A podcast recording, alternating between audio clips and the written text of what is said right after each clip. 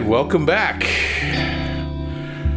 This week, another episode of Just Another Bozo on the Bus. I'm your host, Paul Randak. Uh, I want to welcome all my fellow Bozo listeners out there. Thank you for joining us, and thank you for your support.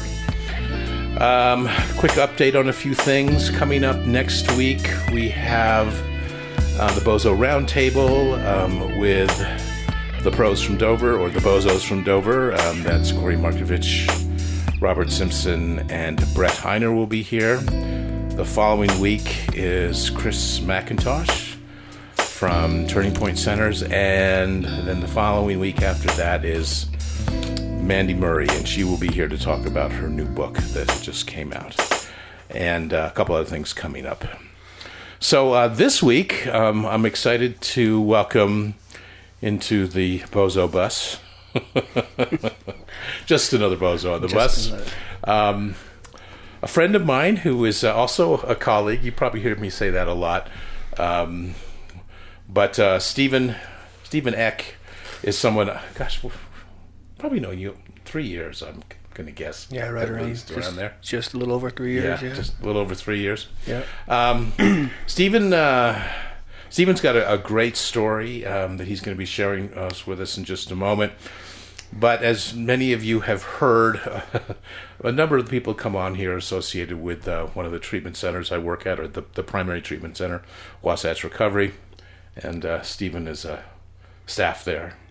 And uh, doing that reach out to help other people uh, that are trying to change their lives as well. And also, uh, you're involved with, I think, something really important in the community is uh, sober softball. Yeah. Yeah. yeah. they run the alumni softball team. You you you run the alumni. Yeah. Yeah, right. Which is uh, a, a bit of a competitive team. Uh, uh, Ooh, yeah, we try to be. We try to be. It can be a little frustrating at times, but we, we make jokes about sometimes uh, the the competitiveness of softball, Yeah. but how important it is as far as creating community, and, and we can touch upon that because there, there's such a gift in there for people. Um, and I know this winter that uh, a bunch of people have been playing volleyball too, which is really helpful to get together on a Friday yeah, night. So- yeah. I set up that uh, another smaller alumni volleyball team for the wintertime, and so I think this year was just a a trial run to trial see. run? Yeah, and so I think we'll be better prepared for for next winter. All right, all right. Well, Stephen, thanks for joining me today. I really appreciate it, Thanks. and I'm glad our listeners will get to to know you a little bit. Uh, so, you, you can uh, give us a little background and history about yourself, and a little bit about your story, so we can uh, we can get to know you. Sure. Um, see, I born and raised uh, here in Salt Lake uh, till about the age of 16. Um, have two younger sisters, one younger brother. Um, growing up, we had uh, uh, some step siblings that lived with us as well, so that was an additional uh, stepsister and two stepbrothers. Um, I think there was nine of us All together, at one point. Yeah, kind of a blended family situation. Yep. Hers, uh, mine, and ours, of, as far as the parents go. yeah, yep. And so there was like nine of us living in a four bedroom house, and we all had bunk beds. It was pretty uh pretty crowded, to say the least. I can imagine. Yeah. so we, we ranged from let's see, I think there's an age difference of about 14 years from the oldest, or 15 years from the oldest brother to the youngest sister. No, that is that's that's pretty close, actually. Yeah. yeah. So For that for that many kids. Yeah. yeah. so Not not not not strange for uh, the uh, Utah yeah, no kidding. yeah, right. norm, right? Right. Even though that's changed quite a bit, but you you know we're going back a generation or two, so Yeah. it it it definitely uh, it's not quite as large as it used to be. The families are starting to get a little smaller. Right? Yeah. Anyway, Yeah, that's what I've heard. Um, but kind of, see, I, excuse me, um, yeah, I lived here till I was about 16 and then, um, decided to move to Montana, um, to get away from the lifestyle and the, the way I was, um, living as a young teenager. Um, was this an LDS family that you, you grew up in? Or? no, no, Catholic. Catholic? Yeah. Oh, c- Yeah, my whole family was uh, born and raised Catholic. My grandmother kind of kept that tradition going. Um, she's worked at a Catholic high school for 38 years. Um, never missed a Sunday mass. So she's kind of trickled it all down to their siblings. But Uh huh. so yeah, big, big Catholic family. Um, Uh, uh, which is always, you know, interesting. Um, I, where I, I grew up in the East Coast, and there was a menagerie of different religions, Catholic being one of the, the more predominant ones. Um, but here it's a minority. yeah, definitely. But, but n- not too far down. You got the Episcopalians and the Catholics, which s- seem to be pretty, which, which seem to uh, have uh, sim- similar equal populations Yeah. as far as followers go. Not not nearly as large as the LDS, but No. yeah, there's there's a few of us running around. Well, but that's changing too. It is. I think so. Yeah, I think so. So you moved up to Montana. Yeah, uh, yeah, at 16, um, went to school there for a minute, um, for about, oh, I'd say maybe half a year, and then some of my old traits from living here, just took it to Montana and. Uh, When you say old, when you talking about old traits, what what are you talking about, Stephen? um, drug use, fighting, just wanting to Uh huh. party, not really wanting to grow up. hmm Um, Did you move alone up there? Or did you move with any Um, with some friends or? So at at this point, my uh, my mom was going through a divorce, and then she was dating a um, a a guy who was in the Air Force. He was a captain, oh, and he got stationed up there, and so I moved up there with him. So me and him uh, lived up there together for oh, about eight or nine months until my mom moved up and sold the house and did all that. So for for a little while, it was just me and him, and he was only about eight years older than I was. So he was eight years older than you. I think so. Like eight, maybe, maybe, maybe nine. Yeah, he was he was a little bit younger. Oh, so a little a little bit younger. Well, how old was your mom when she had you? Uh, I think she was pregnant at seventeen and then had me at eighteen, I believe. 18 So you- what's interesting is he's about the same age difference. You know, right in the middle of you and your mom. It sounds like. Yeah, yep, right in between. Yep. so, but yeah, I moved up there with with him and and just attended high school for a brief moment, and then um, So you said you were already kind of partying when you went up there. About what what age did that start? partying up there or partying all partying together? here, just generally when you first started. Uh, I think uh, first time I smoked weed and started drinking was around the age 10. yeah, So I was fairly young. you're an early bloomer. Yeah, I kind of just stumbled across it. I found a sack of weed behind a Savers parking lot kind of thing and didn't know what it was, but the buddy I was with, his parents smoked weed, so he knew what it would look like. And Oh my gosh! So, Found a bag of weed behind the Savers. yeah, Your buddy goes, "Hey, that's that's that's marijuana." yeah. Okay. So I was like, oh, I know who to take that to. And so I took it to a guy who lived down the street from us, and he Uh-huh. rolled us a joint, and that was it. Off to the races. Off to the races from that point Oh on. my gosh! Oh my gosh! Actually, I think I actually smoked weed before I even drank. Hmm. Um, and then once I experienced it, I kind of opened my eyes to like want to experience what else was out there, Yeah. you know, with alcohol or other drugs. And so, yeah, I started at a at a fairly early age.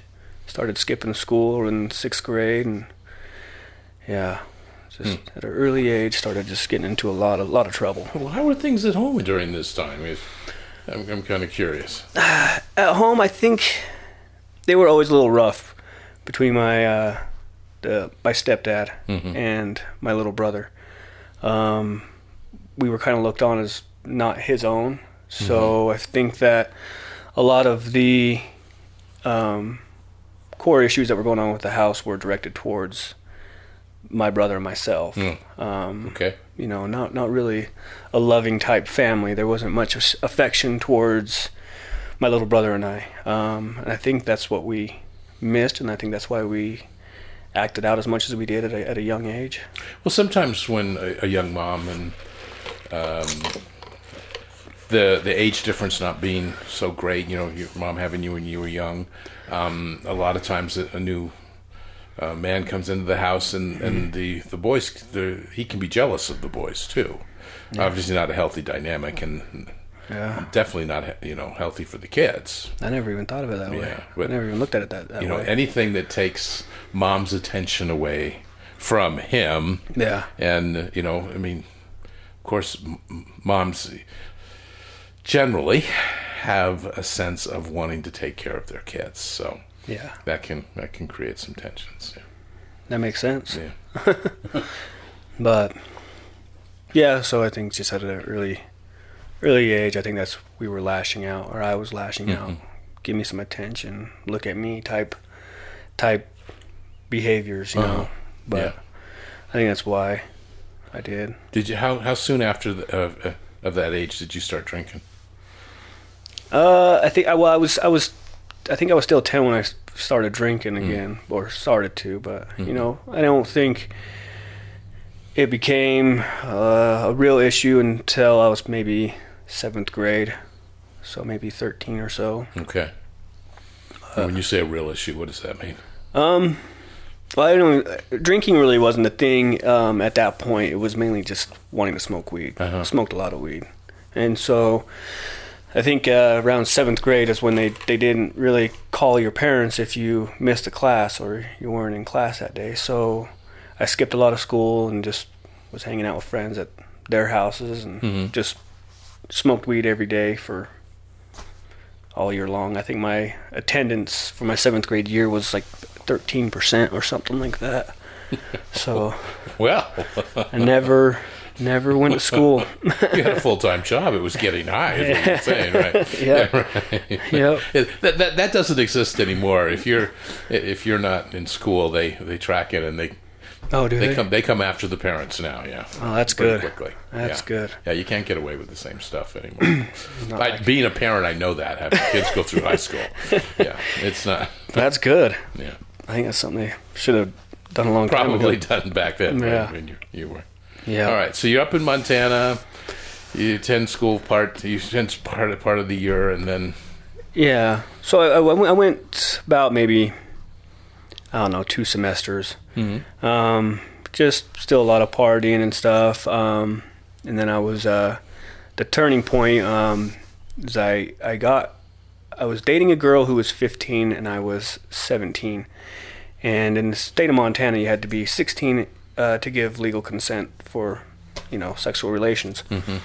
And uh, her uh, her father found out about it and um, threatened to put it's it's kind of like a statutory rape charge. Um, I, I forget what the name was, but um, so he threatened to you know push rape charges on me um, at 17, and that kind of you know terrified me. I bet.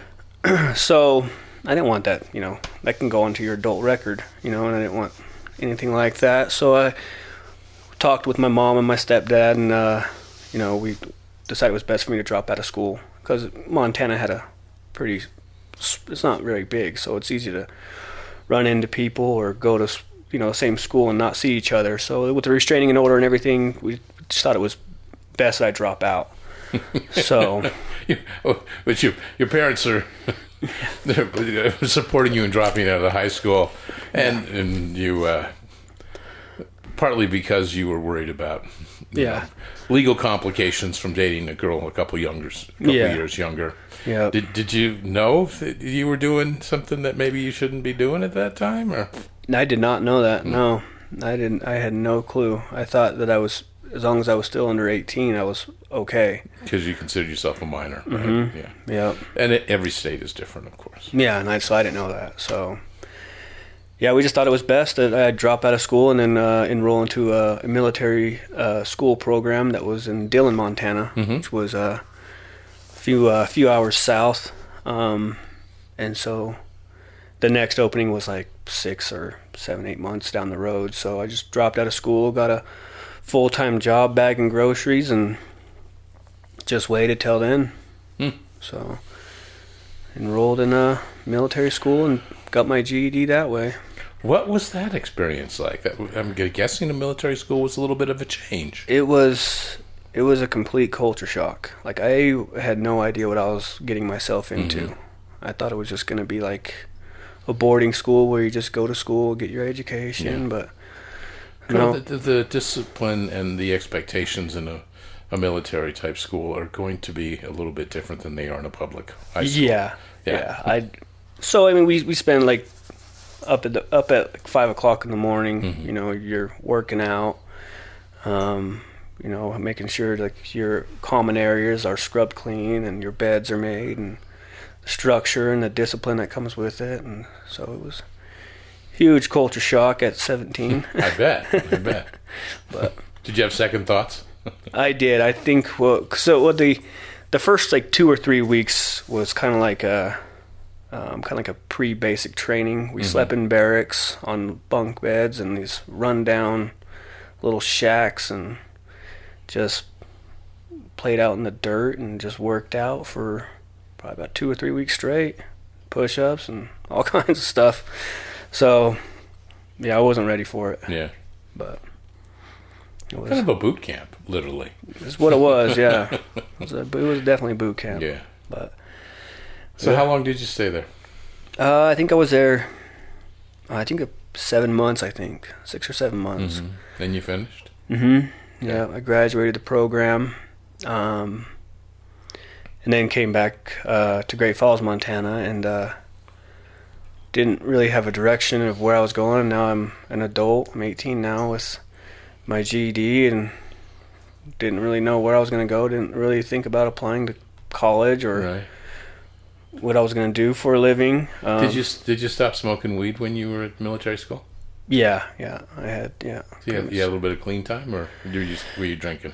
A bit? Well, no, you, you so you lived on site. You, you weren't allowed to leave. You weren't. So I, the whole time I was 100 percent clean. Yeah. Okay. Yeah, Except for we had a a weekend pass. I think in November for Thanksgiving and went and partied off. Ended up in the hospital that night, and then What the what what the fuck? By the way, what, what what do you what do you mean? You ended up in the hospital? I think it was yeah it was the night before I had to go back to to. Uh, Did you get a little alcohol poisoning or something? No, I I came home pissed drunk and and got into a fight with my with my stepdad. Oh, And oh, broke a beer bottle over my head and was freaking out and he broke a beer bottle over your head. no i broke a beer bottle over my own head Oh, you. so yeah I'll show you. yeah try to show some aggression but Uh-huh. um, yeah he ended up calling the, the cops and the ambulances and hmm they took me to the hospital and kept Sti- me Yeah, yeah, you had some. Sti- you need some stitches. no just left a really nasty bruise Okay. but But were you? They were. Were they observing you for concerns about I, mental health? Then. you know, to be honest with you, I really don't remember. They was- wonder if they thought this was maybe sort of a self harm kind of thing. I think it was just more of a detox. Keep him here until he sobers up. Uh-huh. and then they took me straight from the hospital to back to uh, Dillon for school. Yeah. So that was my last night there, Hmm. and then yeah, so. But uh, yeah, so I didn't know really where I was gonna. you always just go big when you go. I and do. I, and I know that'll be a theme th- throughout this story a little bit. Yeah, when you go, you go big. yeah. Yeah. If I'm gonna go out, I know. I'm- I know some of your story. Yeah. yeah. uh, that's yeah. Hopefully, I'm trying to change that, but I'd say so. We're getting there. though. Yeah. We're getting there. But uh, so yeah, uh, my stepdad, uh, and my mom kind of threw in the towel when I came back. I think I was back for maybe about six weeks, and I was right back to doing the same thing I was doing before. Was you know partying with my friends all Mhm. hours of the night, and they said you got to move out or join the military. And so I decided to join the military and go that route. Thought it'd be the best for me. I was already in shape, already knew what to expect. Um, You, you knew the di- kind of discipline it took already. You'd Yeah. kind of been through some type of boot camp. yeah, Um, maybe a little bit different. I don't know if you had arms training. you know. no, we didn't have anything like that in military school. But so I, I went that route. I thought it was best, even though I, I Which didn't. branch did you go into? I don't remember. Army. Army. Okay. Yeah, went to the infantry, um, and I loved it. It was probably the best job I ever had. It was it was a blast. I You like discipline. You like those institutions that kind of Yeah. have very narrow boundaries. Right? Yeah, what you're trying to I? I, I excel in those. yeah. yeah. But it, it was fun. You know, I gotta, you know, the weapons, gotta, you know, blow stuff up, shoot stuff, and hmm so it was, it was there was a lot of excitement that, that came along. So it was Mhm. very rewarding for me. hmm Um, but I yeah I, I liked uh, the whole military thing. But that's where I went from there. How long were you in the military? Uh, two years. I um, well, two and some change.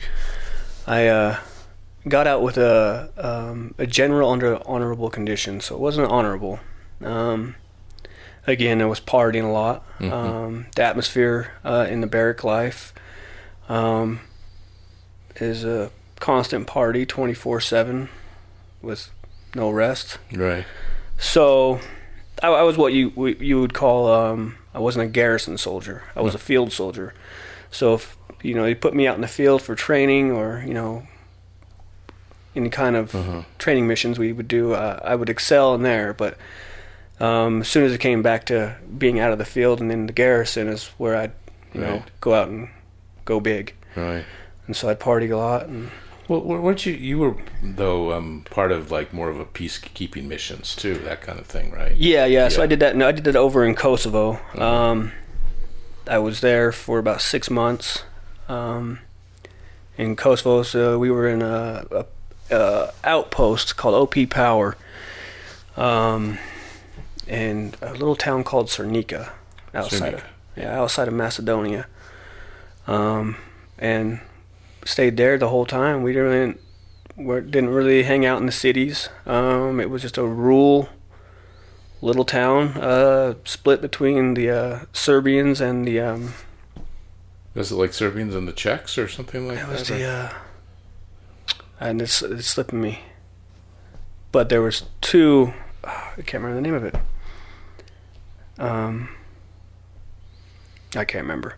But the two factions and and Yeah. were they they were racially So they were living together in, Yeah. inside this little city. So they had like two mayors and you know. but ra- they were racially divided, which was Yeah, part of the the conflict that was going on over Yeah. there, which is why you got, probably were over there. I'm guessing. Yeah. Okay.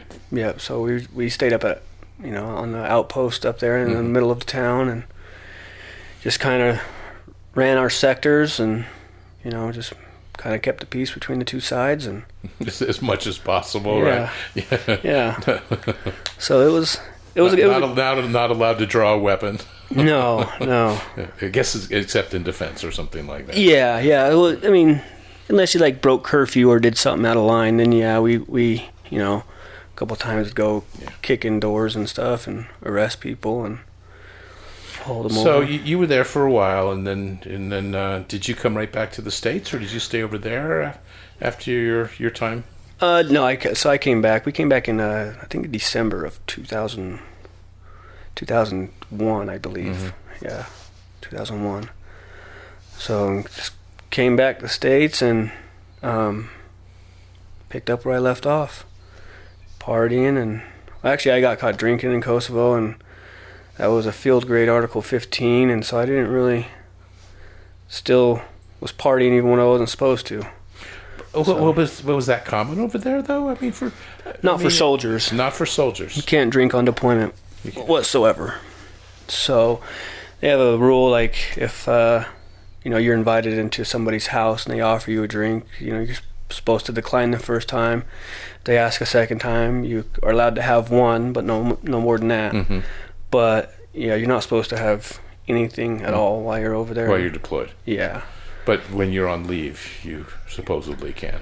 yeah, It's not like yeah. a mash outfit out of you know Yeah, you know that in Korea where. I mean, Yeah. I'm thinking, you know, I'm, I'm using an extreme, ex- yeah.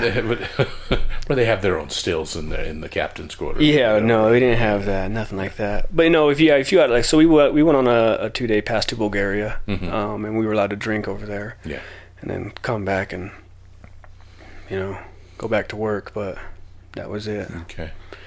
But yeah, we we convinced a little kid to go buy us alcohol because we were stuck at this church for two, let's see, three nights, and so we decided to drink one night and got in trouble for that. That didn't go down so well. I guess. Yeah. No, that one got me into a lot of trouble, but Yeah. but yeah, I made it came back to the states and just kind of yeah, like I said, picked up where I left off. We partied a lot, and then at this Were- Were time, you back to Montana then? oh no, no, so I'm still in the military. Okay. Yeah, still in the military. Uh, Where were and, you stationed at? Uh, Fort Stewart, Georgia. Okay. Yeah. So I, Oh, that's where Georgia comes in. Okay. Mhm. Okay. yeah, Yeah. yeah. So I was, yeah, I was stationed there until 2003. Hmm. Uh, I got out, and then I, I still lay, I, st- I stayed in Savannah for about another three, four years or so. Man, Savannah's a quite a beautiful town. I love it there. It's just gorgeous. I yeah. love it. I went Yeah. there last. and the culture is incredible. I It's-. It, it's a paradise for me. I love it down there. It's so green and just yeah, it's it's. I went down there just this last September and spent a week down there and Did you? yeah, still good because my my daughter still lives there. So, Right. Yeah. but yeah, I spent a week down there and I try to go back at least once a year. So um, obviously you uh, you have a kid there, so I'm guessing you uh, got married or at least let live together Mm-hmm. with someone for a while, or Yeah, so I yeah I got married and had a had a my daughter and uh, how old's she now? she's ten. Wow. She's getting big. Yeah. She's real. She's tall and gymnastics, the whole nine. So, yeah, it's good, good little thing. But so yeah, I was married and for I don't know, I think four years, I Mhm. think, and then got a divorce and split up and Was the the drinking part of that, or yeah, yeah. So the yeah the drinking and the drug use yeah it fueled the uh, the divorce. besides? So were you at this point using other drugs besides marijuana?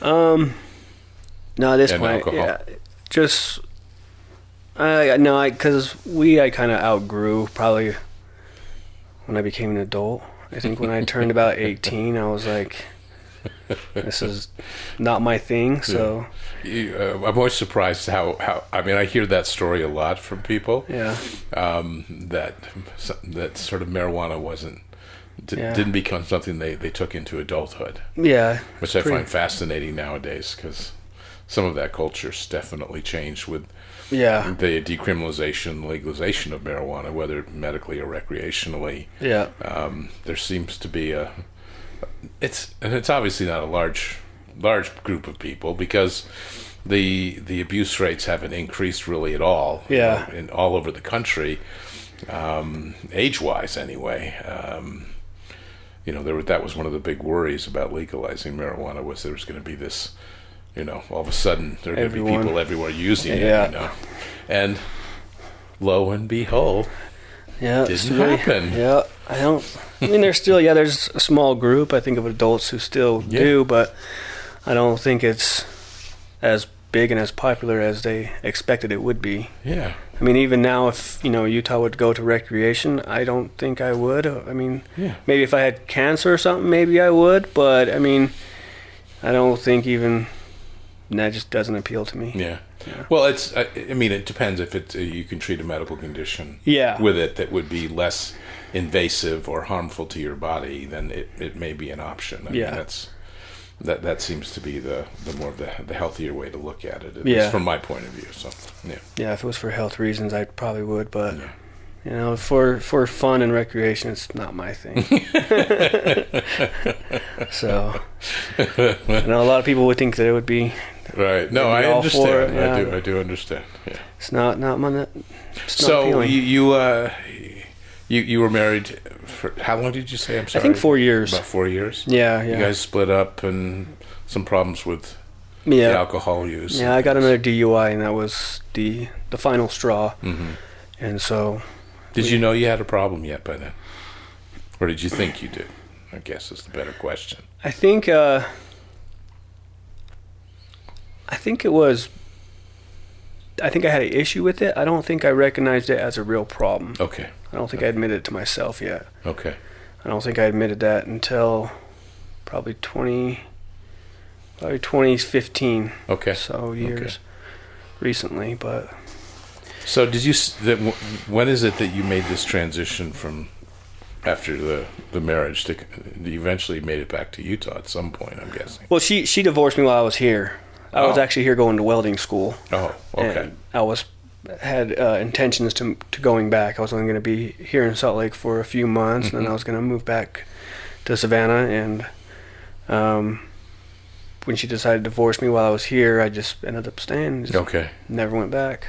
Okay. So And you, you, you and your daughter stayed in touch. I mean, yeah, you, Yeah. and uh, you, you've been a uh, yeah, the uh, the uh, responsible dad, so to speak. You know, Mm-hmm. yeah. taking care of your responsibilities as Yes, as, yeah. as far as uh, taking care of your child. do as much as I can. Yeah. You know, right now it's uh, more of a financial assistance. Um, you know, Right. school clothes and birthdays and Christmases, and Yeah. you know, make sure she's, you know, got it. She doesn't go without.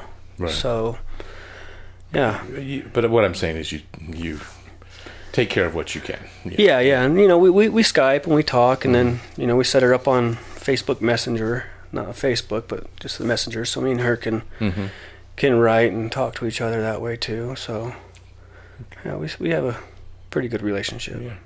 Yeah. Um. So, you do you you well you've been doing welding as long as I've known you, which you know. Yeah. But so I'm, I'm guessing you you went into that. And Well, I, sta- I started doing it when I lived in Colorado. Cause I lived in Colorado briefly um, for about three years, Mhm. and so I started getting involved with welding uh, around two. Uh, see, around 2006, Mhm. and then I just never was marketable because I didn't have like enough training or Mhm. you know. So I came out here and go to school so I could be more marketable. Something I wanted to pursue. Sure. So I've been doing it for about 12, 12 years or Yeah. so. Yeah. But- Okay. Yeah. Okay. So when when uh, when did things begin to Go downhill. Yeah. For the worst. yeah when when did things start to get a little tenuous for you? I think uh, they started. I think they. I think the beginning of it was probably in 2010 when I got my divorce. hmm I think that was um, the beginning of the fall. Um, that's when I, you know, started. I got into meth for a little while. Mhm. Um, for probably about two and a half years solid, I was smoking at least four or five times a week. Um, staying up for Days weeks. at a time. Yeah. Weeks at a time. I've done, I think, nine days straight. Yeah, that's that's madness. That's Yeah. that's into the psychosis zone. Yeah, I was definitely losing my mind at that point. Yeah. Um, but yeah, I think when I started getting involved with that, you know, I would drop from about 190 to 130 pounds in about six weeks. Um, and I maintained that weight for uh, about a year and a half or so. Hmm. And then I was still drinking a lot at that at that point too, until Mhm. I, you know, met my my now wife. Um, when I met her, I stopped. I stopped uh, doing drugs Mhm. and just mainly just was drinking. Um, and then that just progressively just went downhill Hmm. further and further. hmm Um, and I think in 2015, me and my uh, me and my wife uh, split up for about nine months, and I think I had no responsibilities. You know, I had a high-paying job, lived by myself. Um, Were you able to? Then you were able to maintain your your your job at this point, even though yeah, yeah, even I- though you were really struggling. yeah. And I was with that company for about two two years, a little over two years. hmm and you know I was, I was breaking you know the hundred thousand dollar mark, and you know I was able to take trips and you know still make my mortgage payments, but at the same time I was down in about a half gallon of vodka in about a five hour period, and still maintaining, but That's wild. it's That's a lot of alcohol. I don't even know how. Yeah. I really don't. I really don't. you, you, you, how, how how the hell did I drink? I I don't know how I didn't a handle die. of vodka in Yeah. five hours. I mean, and and be able to function at all, right? Yeah. Most people would be in alcohol poisoning, right? So, but to have, to have that type of tolerance, Yep. yeah, Yeah, I was able to. You know, I'd go to work, but I would be sick. yeah, Um, you know, throwing up and dry heaving and stuff. But I was still managed to get my work done, and uh-huh. So kept the boss off me for a little while. But and I, you know, I worked independently, so I didn't have to work around other people, and no one was around smelling me or hmm you know as long as my my quota was met and I got Mhm. the jobs done, I was pretty much left alone. Mhm. So I didn't really have accountability or no one to answer to. hmm But Well, that must have changed at some point then.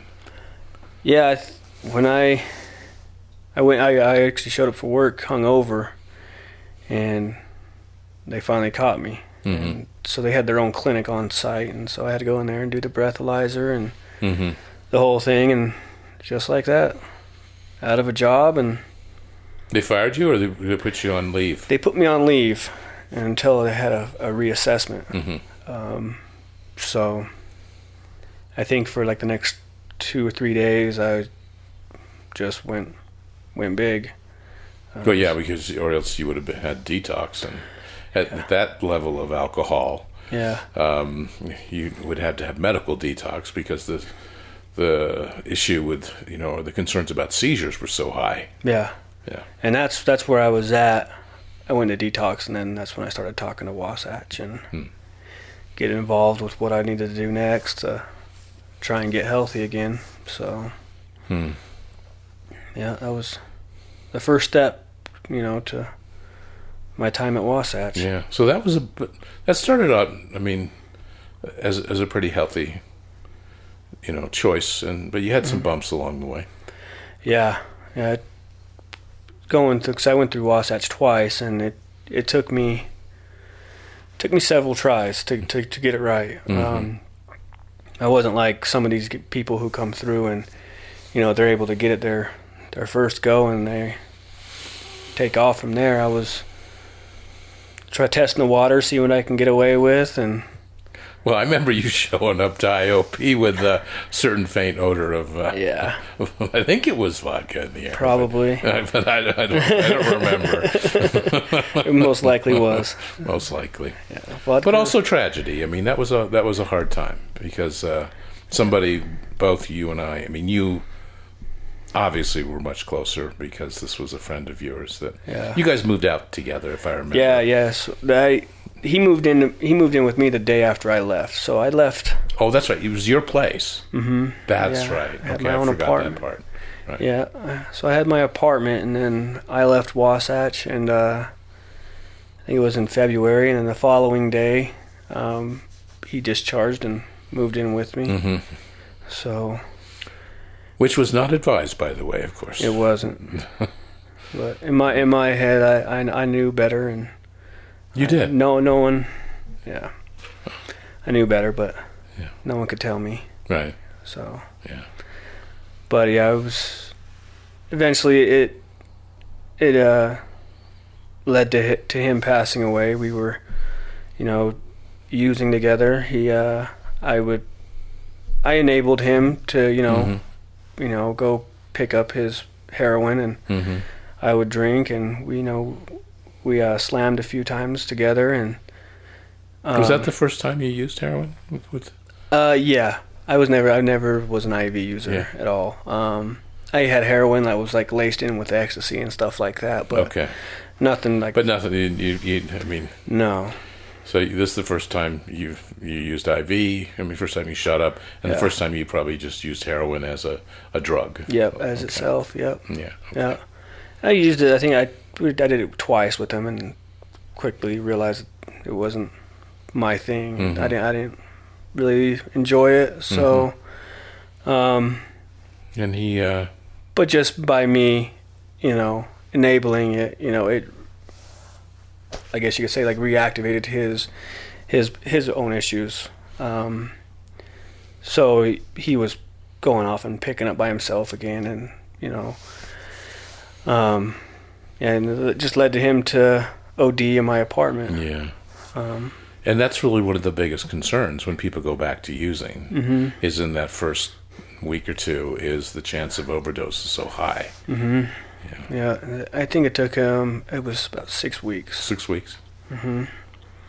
And I think at this point is when fentanyl started getting a little more and more That's true. That fentanyl Yeah. was becoming to get at least here in Utah. Yeah, it was at that point. starting to pick up a little bit more. Know, we're So- looking a little over three years ago, and Mhm. there was more and more fentanyl um, Yeah. being laced into di- different substances here. So I, I I think that's you know we probably got him, but Yeah. um, and I I, I don't think because normally he would you know mix it with coke or something, but I Mhm. think I think at that point he was just using Mm. straight black. hmm So, but I just led to him passing away, and so for you know a long time, um, you know, I, I held myself accountable and responsible.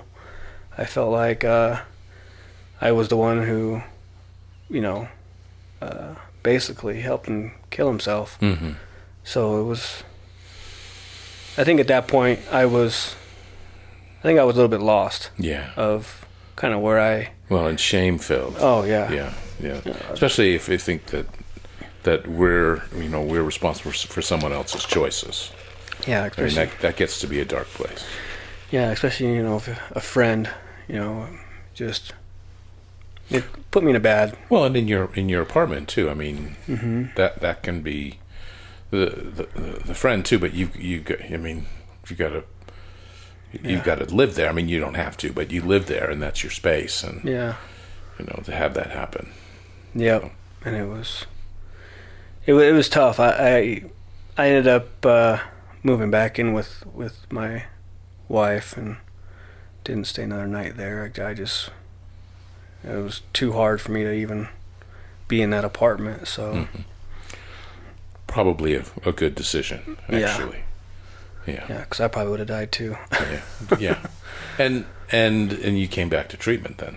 Yeah, I think about a month, uh, about maybe two months later, I came back. Yeah, Um, you know, it took me going back out a couple more times Mhm. and just got, I got another DUI and then Yeah. was- would that be number three or was that was number four. that was number four? that was number four. Yeah, yeah. So, so I mean, I know we, we laugh about this, and it's Yeah. really fucked up. And I, I, I don't, don't, you know, you know, but it's like what it takes for somebody, you know, to kind of go, "What the fuck am I doing?" You know? Yeah, it's like now how am I going to get out of this? Yeah. You know, and, and it's just because I've done it so many times and just I know what it's like to try and get your license back and it's just it's it's hard. It's not easy and it's and you really have to buckle down and start getting your life straight. hmm And so yeah, I, actually, I yeah, so I ended up in jail, and I think the following day after getting out of jail, I went back into Wasatch and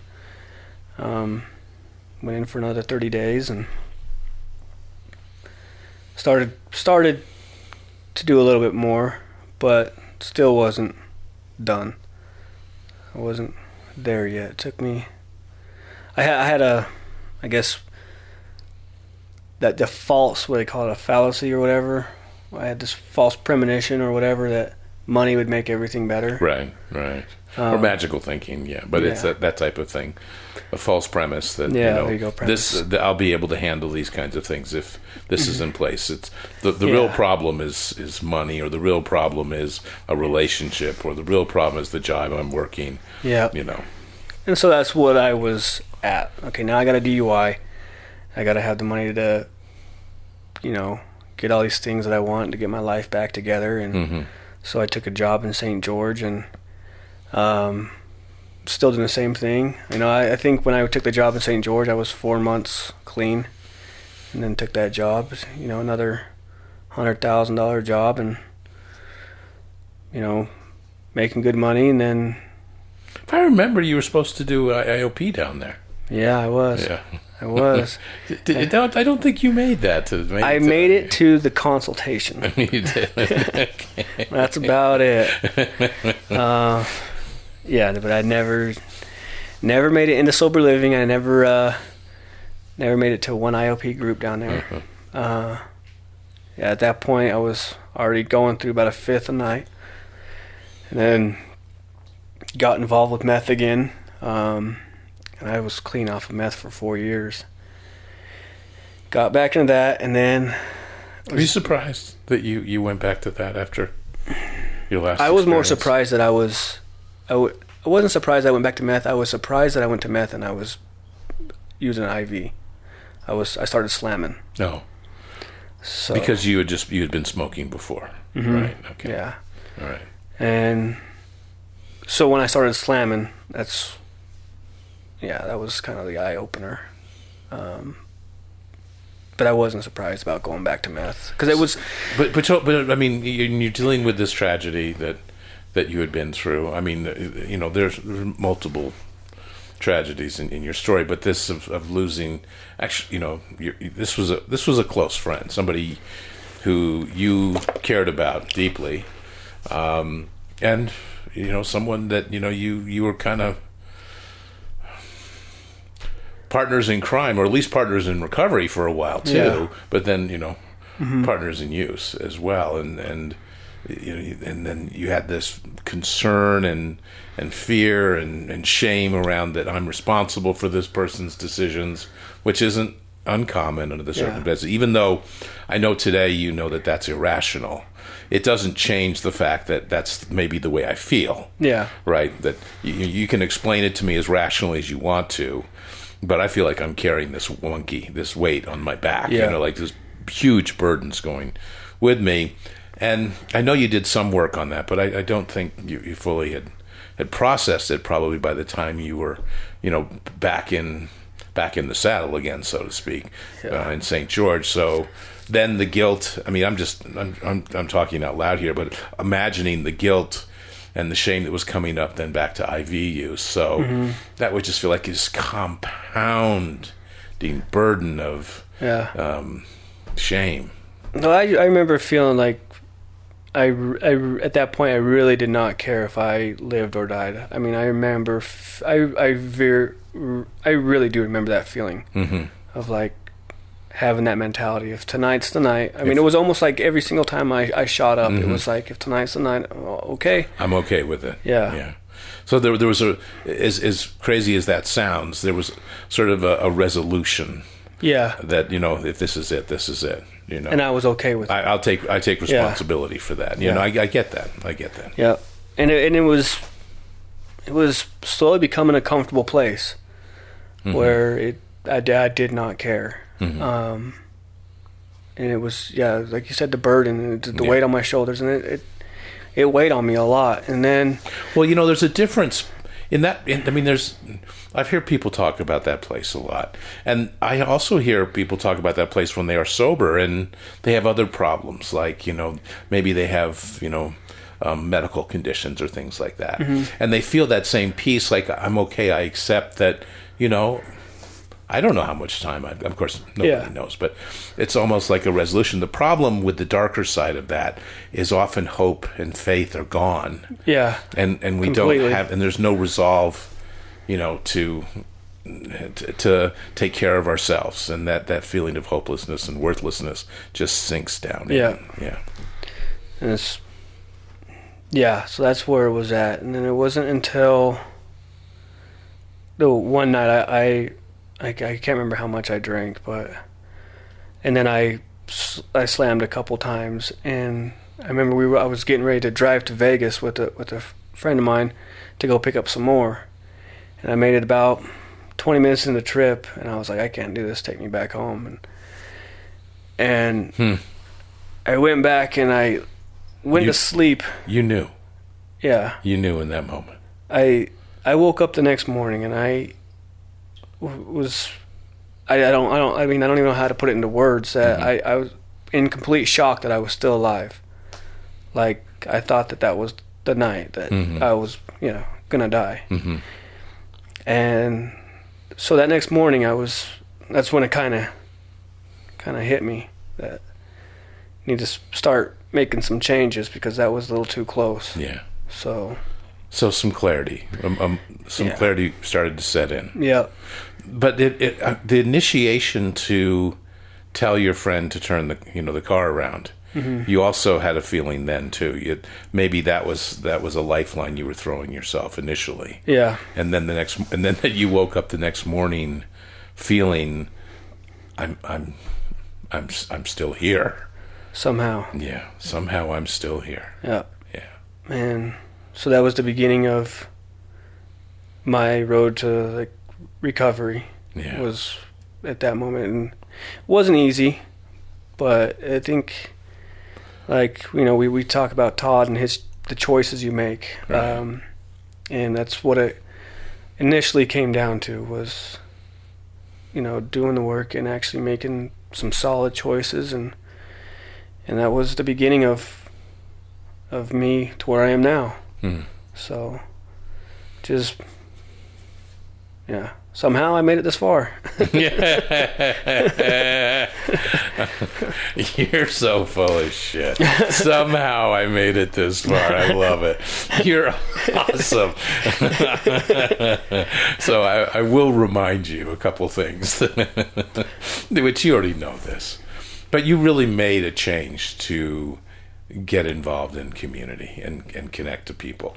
Yeah, I mean, and and you and my you know my experience was you also um, decided to do things differently as far as you know your relation. You weren't married at the time, but you also decided to do things differently when it came to your relationship. yeah, You know, and uh, and. And I don't know if this is the best word. It may be the worst word, but almost kind of surrendering to the idea of if I I don't know if this is the you know going to work out or not, but if I don't give it my all, I'm not going to find out, kind of thing. Yeah. is how I felt. About, Yeah. about that. pretty much. It's how it to make the changes and actually put forth the effort. Whereas before, I think I liked the idea, Uh huh. but I didn't want to do what I had to do. Yeah. And you know, like I was terrified of marriage. I, that was something I I didn't want to do. Um, Well, it's a commitment. yeah, and I struggled with that. I struggled a lot with commitment, and you know, being committed to you know working in recovery or staying committed to you know working out my relationships with my wife. hmm It's yeah, it's taken me a couple turns to actually put forth the effort and Yeah. you know commit to things. So Well, and and then the other part is engaging in a community because the community was already there. Yeah. But that's the, what I remember is, you know, making that decision, right? Actively saying, "I'm going to become part of this community." yeah, and that was where I built my foundation. Mm. and which helped me, you know, succeed in recovery. Mm. Um, it, it pretty much started with that foundation of the people who I surrounded myself Yeah. with in the community, um, like you know Brady or Shoddy or you know just these people who I've been friends with through these past few years, and Mhm. we've seen each other fall, we've seen each other get back up, Mhm. and we're, we're we're always there, you know, when we need each other, you Mhm. know, um, and you know, even going out and like me and Brady go on motorcycle rides, or you know, we'll all Right. get together and go to movies or play poker or Right. something. Right. Yeah. You know, softball. There's a million outlets that that we that we do together, and that was, like I said, the foundation of the the community that helped me. Well, in, in creating multiple layers of healthy social connections. Yeah, you know, getting together with friends in an evening, whether it's barbecuing or whatever Yeah. it is, and or you know, softball or volleyball or I mean, but, you know, but even just in social occasions, getting together, you know, and and doing it sober and doing it with sober friends Yeah. and and making that the, making that the place where I connect and I create my community to, which allows me to build upon. I always this idea, uh, Stephen, has always been I think so powerful. This idea you can you know addiction is separation from community, separ- is disconnection, right? Disconnection from self, Mm-hmm. you know, which is you know which is what why part of that story when you tell it of you know you know heading to Vegas and in the car. Uh-huh. And when I when you tell me that story, and you've told it to me before, but I really have this sense of in that moment you chose Stephen. yeah, When you said, "Take me back," yeah, I mean, just think of those words: "Take me back home," and that's uh-huh. like I chose Stephen in that moment. I mean, I'm not trying to be over dramatic about this, Yeah. but that's that's I feel that that's those there are those moments where we go, I need to choose something different. I need to do something different on some level. And that's what I've always heard in that story. I never looked at it like that. That was that was pretty deep. yeah, sorry. sorry with No, the that was good. That, that was good shit. Yeah, that was but, good. but that's shit. how I've always felt when you've told me that story. Is that I I want Stephen. I mean, I want to connect with Stephen. I want to be that person. You always knew it was there. Yeah, You just had been self medicating and numbing that, and that creates something but disconnection within us. And from that, you you you built that you know built on the connection. I I've talked about how you connected to community, but I think it's also we learn to connect with ourselves, who Yeah. we really are, our authentic self, yeah. whatever. There you go. Our authentic self. Yeah, our true self. Yep. I like. I think of it as like a true north within us. You know. Yeah. Do you know kind of what I mean? Yeah, Like, absolutely. there's some sense of um, when our compass lines up with the you know where we're supposed to be and what we're supposed to be doing, we can feel that that Mm-hmm. sense. Yeah. Yeah, that was that was spot on. Yeah, Yeah, that was cool. that was good shit. That's cool stuff. Yeah, and that's but that I can see it because I see you. I Mm-hmm. mean, and you know that's the gift that that uh, you know. You know, I was mentioning to you before we started. That's part of the reason why we do this podcast is to share those stories because I think everyone everyone can relate to that. Yeah. making that turn towards self. You know, and I think it's such a your story's so beautiful on that level. That was that was that was definitely the turning point for sure. It's pretty cool stuff.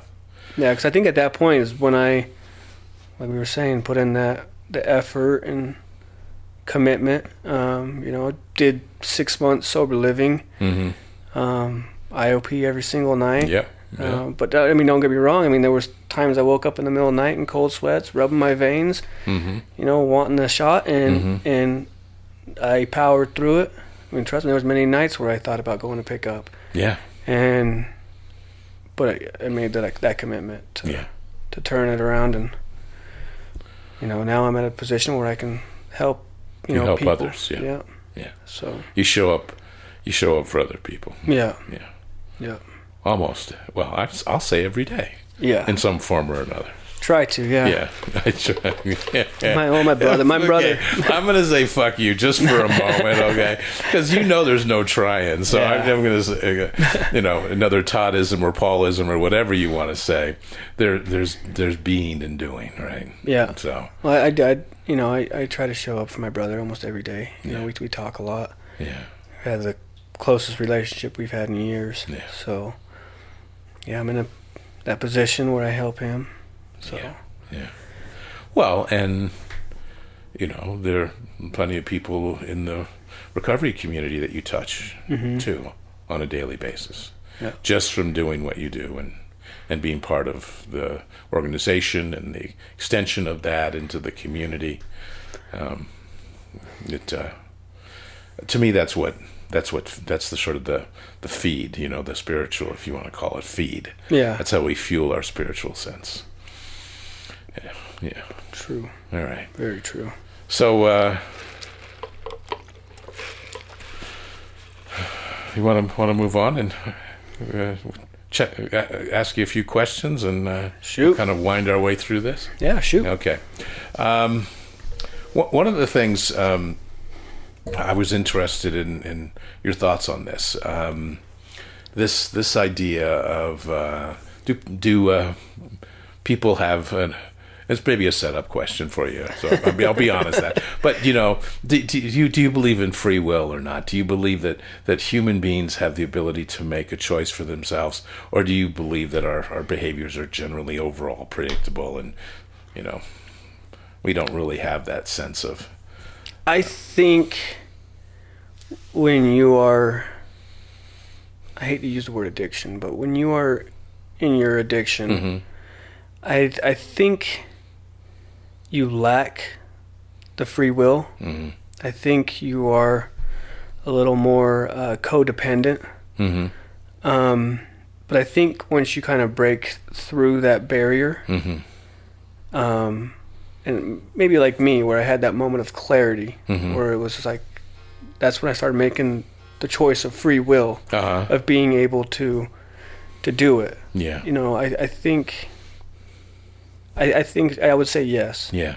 Well, and, and maybe another way of looking at it based upon what you're saying is and um, I think this is true too, is that we bond with something throughout life. We we always have choices, right? Yeah. What we're going to bond with, and at at times in my life, I, I bonded with some chemicals. Mm-hmm. You know, I Yeah.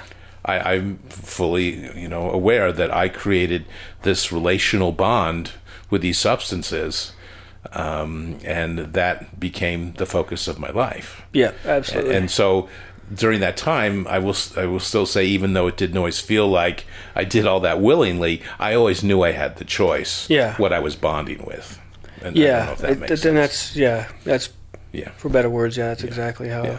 And, well, and that's the same. You know, it's like you you- made that choice to turn the car around, right? Yeah. And that's like I'm choosing. I don't want to bond with that anymore.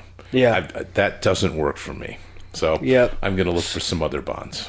So yeah, yeah, I would think the choice of free will absolutely does exist. Yeah. You have the choice. Like, yeah. But I think yeah, you when you're when you're bonded with it, um, I think it, um, I guess, doesn't help you make the best choices. No. Damn addiction Yeah. doesn't Yeah. work. It doesn't matter what you're addicted to. You don't make good choices. I don't Yeah. care if it's a belief system or not. Still, you know, because when when we're addicted to a belief system, is even though a lot of people think that's harmless, it's hard to take new information in that's contrary to that Yeah. belief system. You know, it's hard to learn new things because you know we get we get tunnel vision a lot of times. You know. And that's and, you know, that's a good way of putting it because for the better part of my whole life was been fueled with drugs and alcohol Mm-hmm. and never actually experienced life as I do now. Yeah. Yeah. You know, so it's it's almost like a whole new it's a whole new beginning. Yeah. Yeah, So- that's a beautiful way to put it. Too. Yeah. yeah, a whole new beginning. Okay, um, I know you know this one. Uh, what are your thoughts on the uh, the victim narrative or the victim stance, where others are to blame for our thoughts, feelings, and behaviors? I, th- I, I, I think it's a cop out. I think it's, I think it's just another way to keep doing what you want to do without taking any responsibility. I, I've played it my whole life. That's a good. That sums it up really Yeah, well. Yeah, It's just, you just it's so easy to push it off onto somebody else, and you don't have to take the accountability Right. for your own choices. Project our our Yeah. behaviors and our feelings and our thoughts on somebody else. Right. You're making me go out and That's use. right. You make me so mad. Yeah, yeah. It's it's it's so overplayed, and people play. I mean, I, I see it all the time. You know, working at Wasatch, and Mm-hmm. it's just, uh, just no one's making you do anything. Yeah, true. Well, and seeing people when they're first coming in. too. Yeah. that's you, You know see it a lot. You see it a lot, and you, and you I mean that is really where the initial. Mm-hmm. Um, you know, you get to find out how open and teachable people are pretty quickly, right? Yeah, yeah, Am there- I willing to? Am I willing to explore my victim narrative? Yeah. Which Yeah. is really the the task. I, I think uh, you know one of the initial tasks Mm-hmm. to developing a sense of awareness of self. Absolutely, and just I don't know. So when you see some of the clients that come in, and you you s- you see how they are when they when they come in, and then you see Mhm. how they are when they leave, and you see that change, and their their thought process. You know, maybe they're not hundred percent yet, but you can start seeing some changes Yeah. for the better, Yeah. and you actually have some some hopes for for some of the clients. hmm Um, try not to get attached, but there are some. yeah. There are some. Gotta have boundaries, baby. Yeah, there are some where you're just like, I, I hope that you're to do all right, and there's a couple knucklehead, knuckleheads like me who went through there, and you're like, you know what? You're a far far far cry from being helped, but Doesn't mean people didn't have hope for you, though. yeah, Yeah. yeah. All right. Um, so, how do you how do you find joy in life? What what what what are the things that uh, you do? What what what brings you joy? they're, you know, it could be simple as Sunday afternoon sitting on the couch with my wife. You Hmm. know, it could be something simple like that, or you know, going to Savannah and you know, spending a week with my daughter. Um, Hmm. I mean, there's it's a, it's a, softball is a huge one. Um, that was played a big role in my recovery. Um, but I, I mean, you can find joy in just the smallest things. Uh, Snuggling with my dog or waking up. Right now, I have the pleasure of uh, I'm laid off, and so I only work like uh, the swing shift at Wasatch. So I kind of sleep in a little bit, but Uh-huh. I get to wake up to my dog's face looking up at me every single morning. you know, his eyes will open the same time as mine. He'll look up and give me a little lick on the face, and Yeah. you know, just that's that that's that's joy. I hear some bliss in that. Yeah, I hear some joy and bliss in that, no doubt. Um, do you have any? Any? Is there anyone? You know, when you think of life lessons, is there a mentor or something you learned that kind of sticks out over all the other stuff? Is there anything that, you know, a person or something that they taught you or a life lesson you learned that you think is like one of those things that, that created this sense of awareness and a turning point for you? I think it was Todd, and I think it was just a couple sessions with him, or even even Paulie.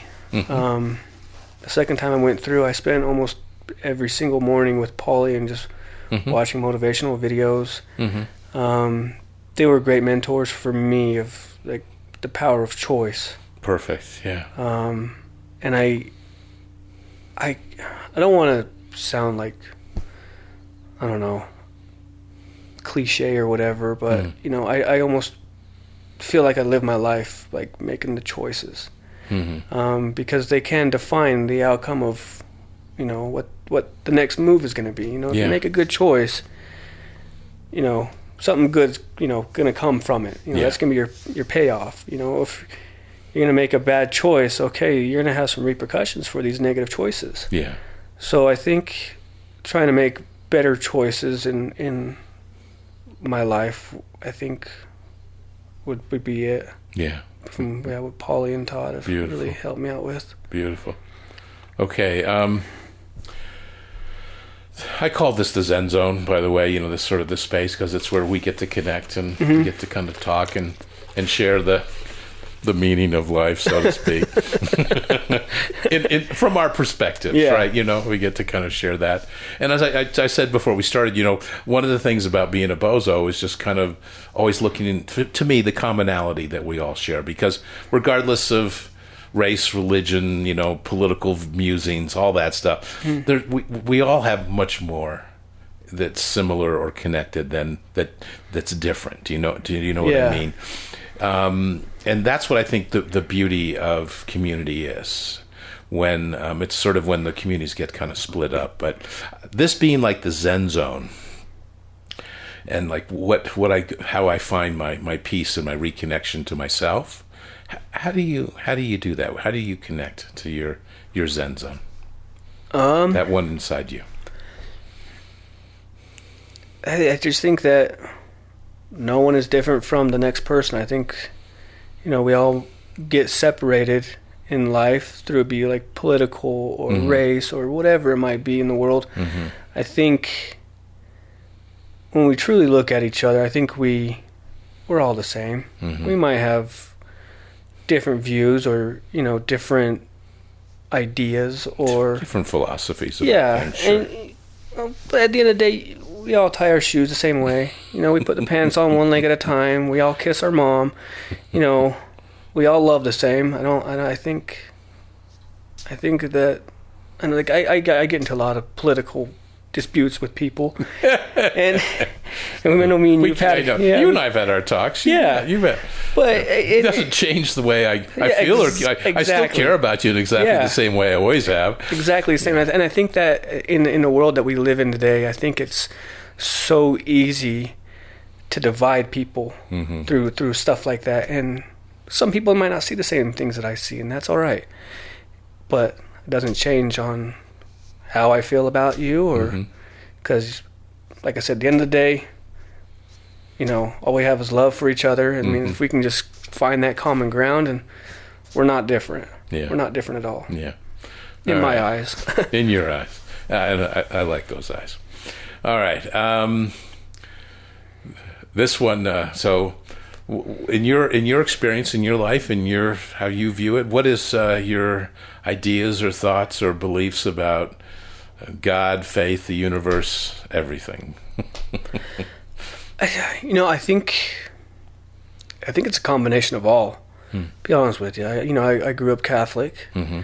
so I, th- I think I, I, I still find myself that I praying. Mm-hmm. Um, as sometimes, you know, I just throw it out there and just, you know, kind of like I believe in karma.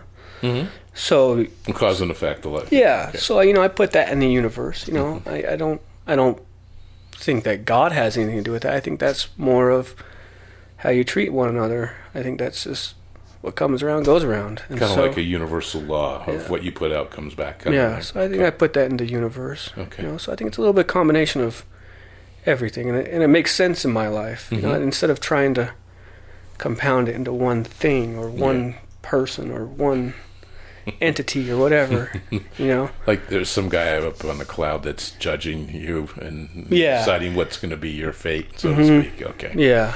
You believe it's more of a direct, if I'm hearing you correctly, Yeah. more of a direct con- connection with the universe. That Yeah. it's kind of whatever I put out is, is at some point is going to come back. Yeah, yeah. And then when I when I feel like I have a personal, you know, want or something I get off my chest, you know, Mhm. I, I find myself that I pray. Mhm.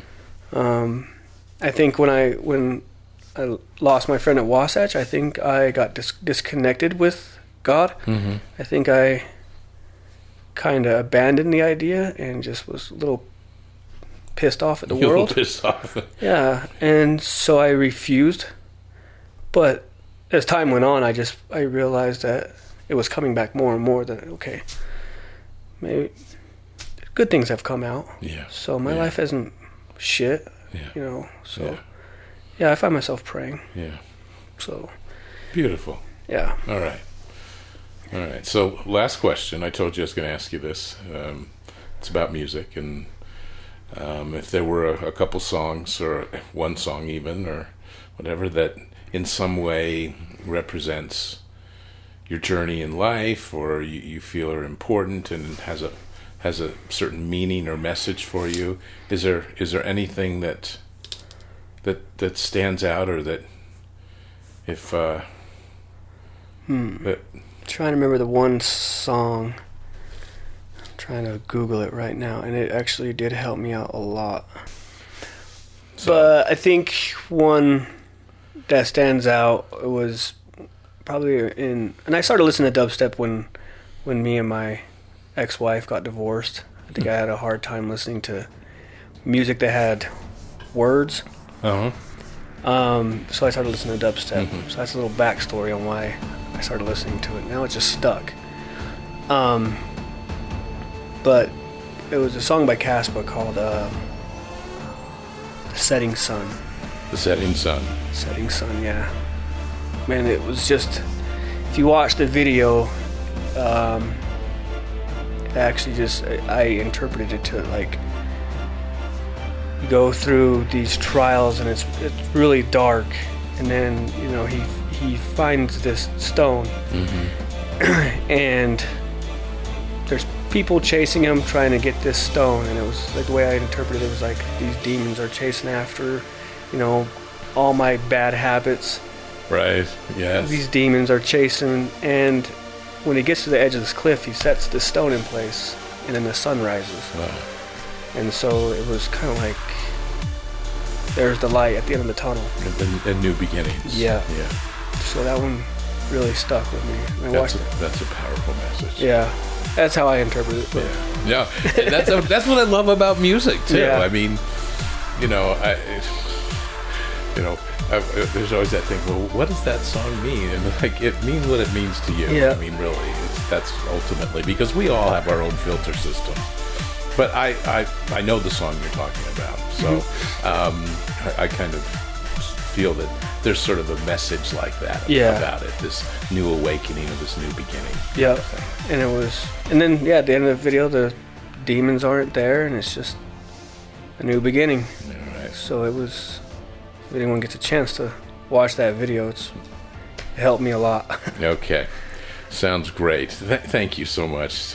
Thanks, Stephen, thanks so much for spending uh, a little Sunday afternoon Oh, I loved it. with us. This has awesome. been a great opportunity Yeah. and a great opportunity for our, our listeners to get to know you a little bit. Um, again, next week, uh, we got the pros from Dover and then uh, Chris McIntosh and hopefully Mandy Murray after that. So we will go out this week, as we always do, with a little Joan Osborne. Have a great week.